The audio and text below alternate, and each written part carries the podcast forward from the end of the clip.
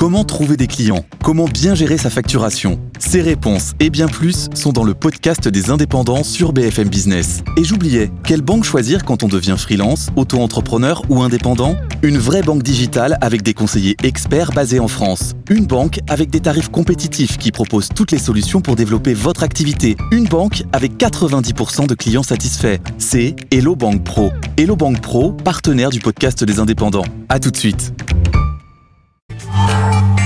Tout pour investir, le journal de votre argent. Mercredi matin, on vous emmène en dehors de nos frontières avec Félix Baron du Club des Zinzins, des investisseurs indépendants. Bonjour Félix. Bonjour Lorraine. Vous nous emmenez au Japon. On se pose cette question ce matin. Comment investir au Japon? D'abord, pourquoi? Pourquoi? Parce que le Japon, euh, c'est avec euh, les États-Unis probablement euh, un marché boursier qui a le plus performé depuis 5 ans. L'indice Nikkei 225, vous l'avez dit, il est au plus haut, environ 39 239 points, même très exactement, et ça fait plus 80% depuis 5 ans, exactement au pourcentage près, mm. comme le S&P 500. Et donc ça surclasse de loin les indices européens comme le CAC 40 ou le DAX. Donc le Japon d'un point de vue boursier, est en forme. Ça peut donner envie d'investir. Euh, on rajoutera quelques données macro, par exemple l'inflation au plus bas à 2%, euh, qui est donc au plus bas depuis, depuis deux ans. Alors, le Japon a réussi à réduire son inflation. L'endettement au Japon, on en a déjà parlé euh, ici, il est plutôt maîtrisé dans le sens où la dette publique appartient aux Japonais.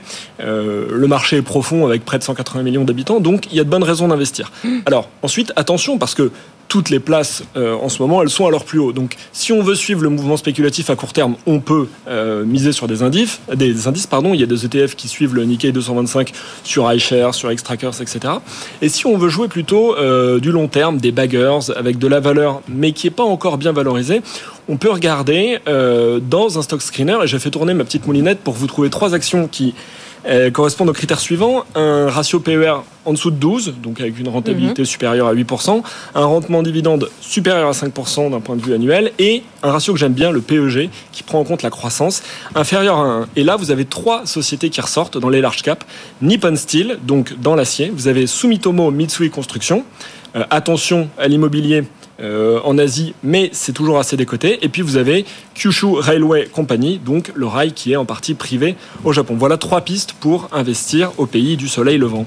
Le Japon, dont nous allons reparler peut-être en version originale parce qu'il parle japonais avec Laurent Grassan dans quelques minutes. Autre titre que vous retenez ce matin, euh, c'est euh, les foncières. Les foncières cotées, faut-il revenir dessus? On peut revenir sur les foncières cotées, on peut les regarder déjà, les contempler euh, pour leur résistance dans un certain marché particulier. Est-ce que vous connaissez, Lorraine, le point commun entre Clépierre, Unibail-Rodamco, Carmila, Mercialis ça vous dit quelque chose? C'est les foncières. C'est des foncières, évidemment. C'est des foncières commerciales. C'est-à-dire qu'elles détiennent des retail park, mm. des centres commerciaux. Donc retail park, c'est les centres commerciaux à ciel ouvert. Euh, des galeries commerciales, c'est les galeries commerciales qui sont attenantes aux, hypermarchés. Et leur point commun, en plus d'être des foncières commerciales, c'est qu'elles ont une performance annuelle euh, au-dessus de entre 12 et 15% sur l'année 2023. Quand je dis entre 12 et 15% je combine la plus-value et le rendement dividende spot sur ce qui a été annoncé au cours des, dernières publications euh, au mois de février. En fait, pourquoi elles s'en sortent bien ces foncières? Dans un marché immobilier qu'il faut le dire qui est complètement déprimé avec euh, des taux d'intérêt en hausse, euh, un marché qui est très sensible au niveau d'endettement, eh bien c'est parce que en fait, elles, euh, les taux élevés, c'est moins leur problème que la fréquentation et la consommation des ménages. Et avec euh, donc la sortie euh, des, années Covid, des années confinement, en fait, ces sociétés, elles ont démontré qu'elles avaient réussi leur acid test et que ce qui pouvait leur faire mal, c'était de fermer pendant 6 mois, 12 mois, 18 mois. mais aujourd'hui, avec une moindre tendance à l'e-commerce et à la livraison chez soi que dans les années confinement, mmh. elles s'en sortent bien. Et le deuxième point qui est bien avec les foncières commerciales, c'est qu'elles ont une partie de leur loyer qui est en fonction du chiffre d'affaires faire de, euh, de leurs locataires. Donc si vous arrivez à avoir un mix euh, locatif avec des sociétés qui tournent bien dans votre zone commerciale, c'est très bon pour la rentabilité locative et donc pour vos actionnaires. Voilà, les foncières commerciales à regarder de plus près. On finit rapidement avec Barclays, la banque anglaise qui va verser 10 milliards à ses actionnaires. Ça a retenu votre attention, Félix?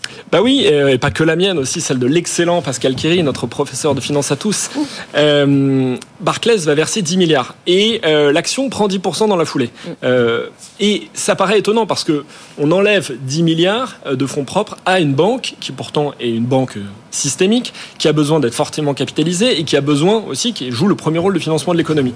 Mais en fait, ça a du sens de verser 10 milliards pour Barclays parce que ces 10 milliards, ça va être 10 milliards cash dans euh, l'escarcelle des actionnaires. Ça va être un, rendement et d'ailleurs, ça va même être fait sous forme de, rachat d'actions et dividendes. Tandis que si ces 10 milliards avaient été réinvestis, mmh. et eh ben, le problème de Barclays, c'est qu'en ce moment, le retour sur fonds propres, il est plus faible que le coût des capitaux propres. Et ça, on, on en reparlera avec la création de valeur et Warren Buffett, mais c'est plus intéressant pour des actionnaires d'avoir un rendement dividende qui correspond à peu près à 10%, plutôt que Barclays qui s'engage dans des réinvestissements des profits où elle ne dégagerait qu'un 7, 7,5%. Et donc, elle détruirait de la valeur.